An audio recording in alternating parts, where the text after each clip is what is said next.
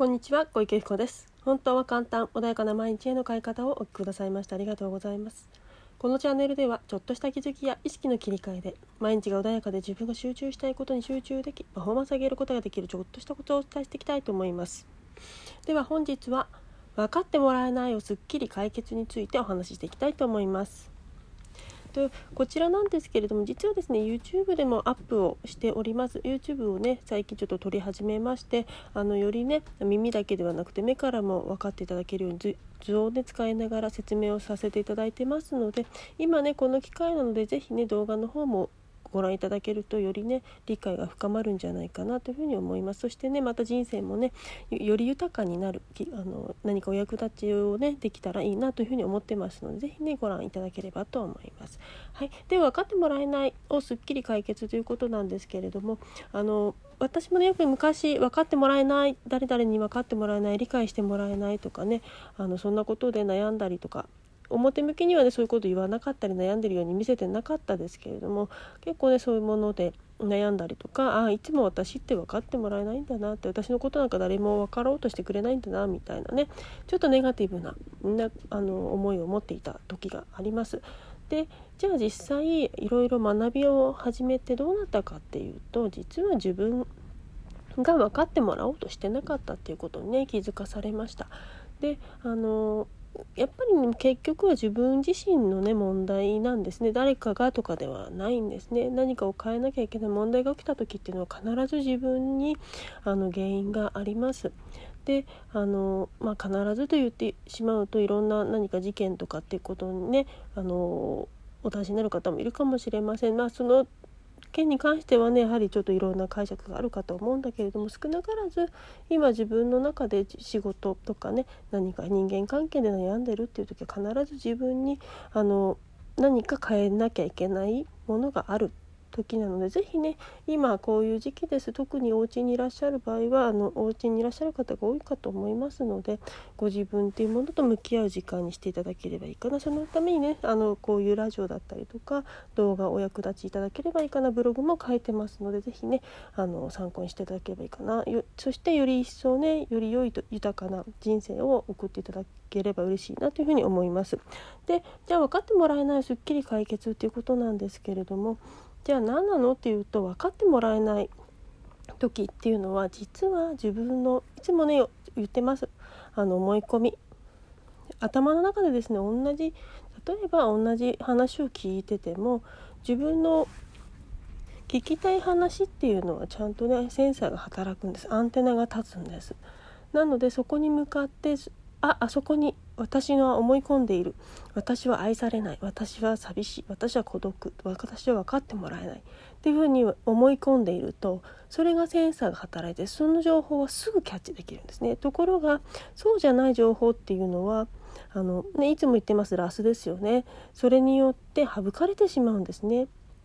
で見えない状態になってる。なので頭の中にも映像というね頭の中記憶を映像化したとした時フィルムに起こした時に自分のその欲しい情報の場面っていうのはよく覚えてるんです記憶の中で。でなのでそこのフィルムはちゃんと残ってるんですね。ところが自分に関係ない情報っていうのは脳内で勝手に編集作業がされてしまっているんですね。実際には現実には起きているんです。自分が欲しい情報っていうのはそこに起きてたり例えば私だったらあの分かってもらおうと分かってもらえるとかで例えば助けてくれるとかねそういう言葉がけを実は周りはしてたんですね。ところが私が私は助けてもらっちゃいけないとかそんなね思い込みも実は昔持ってました。そうすると助けてくれるという言葉ってものは私の中では編集作業が行われて入ってきてないんです。実は聞いてはいます。でもすぐに編集作業されてしまうのでカットされてなくなってしまうんですね。なので結果的に私はいつも助けてもらえない。そう助けあの小池さん手伝いましょうかっていう言葉をもらってるにもかかわらずそれが編集作業されてしまうんです。その結果それは亡き者になってしまって私のあのそこのその時に起きている場面というのは夜遅くまで残業をしてました。そして私は一人でいろんなものを抱えてました。こういうあの頭の中で記憶が残ってるんです。でも現実実際真実というのは私が残業してました。そして同僚が「小池さん大丈夫ですか？手伝いましょうか?」そして私は「いや大丈夫です。一人でできます」その結果私は一人で残業をしている。これが実は一連の真実だったんですね。ところが私の中ではその間の部分手伝いましょうか？いえ大丈夫です。というこの部分を編集してしまっているがために残ってないんですね。なので自分の欲しい情報だけ自分の、えー、私は手伝ってもらえないというビリーフを証明するためにそ、えー、編集作業されて残ったそこの部分の映像だけが私の頭にはあると。そして結果的に私はいつも助けてもらえないというビリーフを証明してしまったんですね。でも実は助けてもらってたんです。助けてくれようとしてたんですね。そこがわからない気づけないそれを自分の脳内で編集していることに気づきましょうよそこがね一番の問題だったんですよってことなんですね。なのでその辺もね詳しくあの図でね分かりやすく説明してますので是非ね YouTube も活用しながらあこういう意味かって目で入ってくるとまた違いますので YouTube もねご覧いただけるとあ脳の仕組みってこういう風になってるんだねっていうのが分かるかと思いますので是非ねそちらも一緒にご覧いただければいいかなと思います。とにかく人は自分の都合のいいようにあの映像だったり何かを編集してしまうんだよとそしてそれは無意識に行われているので本人は気づいてませんよそしてひどい時は多席にしてしまう。でも自分で勝手にそう解釈しているだけなんだってことに気づかれるといろんなことが解決に向かうかと思います。はい、ではですね今日はこちらこれで終わりにしたいと思います。是非ね今ねいろんな